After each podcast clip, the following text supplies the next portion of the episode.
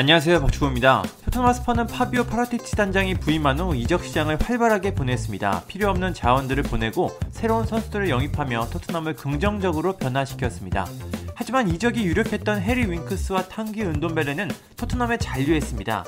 그리고 두 선수는 지금까지도 누누산투 감독 체제에서 선택을 받지 못하고 있습니다. 이런 식으로 활용될 선수라면 파라티치 단장은 처분을 생각했을 텐데요. 이들이 팀을 떠나지 못한 이유는 다니엘 레비 회장 때문입니다. 영국 언론 풋볼 런던에 따르면 윙크스는 다른 구단들의 관심을 받았습니다. 에버튼과 아스톤 빌라는 윙크스의 영입을 원했습니다. 물론 윙크스는 6살 때부터 함께한 토트넘을 떠나는 것을 원하지 않았습니다. 그런데 협상 자체가 이뤄지지 못했습니다. 레비 회장이 계약 기간이 3년 남은 윙크스에게 무려 4천만 파운드, 약 646억 원의 가격표를 붙였기 때문입니다. 윙크스에게 이 정도의 가격표가 붙는다는 게 참 신기한데요. 아무튼 레비 회장이 이런 금액을 원하자 협상은 자연스럽게 무산됐습니다. 트랜스퍼 마르크트에 따르면 윙크스의 시장 가치는 1,800만 파운드, 약 290억입니다. 윙크스의 가치가 가장 높았던 2019년에도 3,600만 파운드, 약 580억이었습니다. 이후 가치는 점점 떨어졌고 현재 가치가 됐습니다.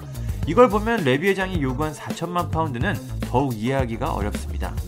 탕기 은돔벨레의 상황도 비슷합니다. 은돔벨레는 토트넘이 구단 최고 이적료로 영입한 선수입니다. 그만큼 기대감이 컸습니다. 하지만 이적 직후에는 실망스러운 모습을 보여주다가 무리뉴 감독 체제에서 점점 자신의 가치를 보여줬습니다. 하지만 무리뉴 감독이 성적 부진으로 경질됐고 메이슨 감독 대행 체제를 거친 후 누누산투 감독이 부임했습니다. 은돔벨레는 누누산투 감독 체제에서는 거의 선택을 받지 못하고 있습니다. 은돔벨레는 이런 상황에 놓이자 팀을 떠나길 원했습니다. 레알 마드리드, 바르셀로나, 바이에른 뮌헨 같은 구단들로 이적을 원했습니다.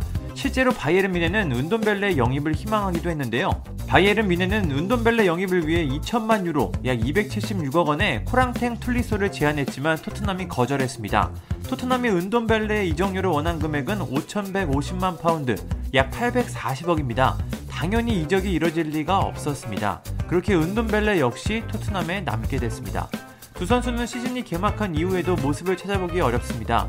그나마 윙크스는 유로파 컨퍼런스 리그 두 경기와 프리미어리그 두 경기에 나섰지만 은돔벨레는 아직까지도 한 경기도 나서지 못했습니다. 지금의 분위기라면 은돔벨레는 대실패로 끝날 가능성이 높아 보입니다. 은돈벨레가 잘할 때 모습을 보면 확실히 재능을 가진 선수인데 토트넘에서 그 모습을 자주 보여줬으면 좋겠습니다. 파라티치 단장 부임 후 토트넘이 이적 시장을 활발하게 보내고 있습니다. 이번 겨울에도 다양한 변화들이 예상되는데요.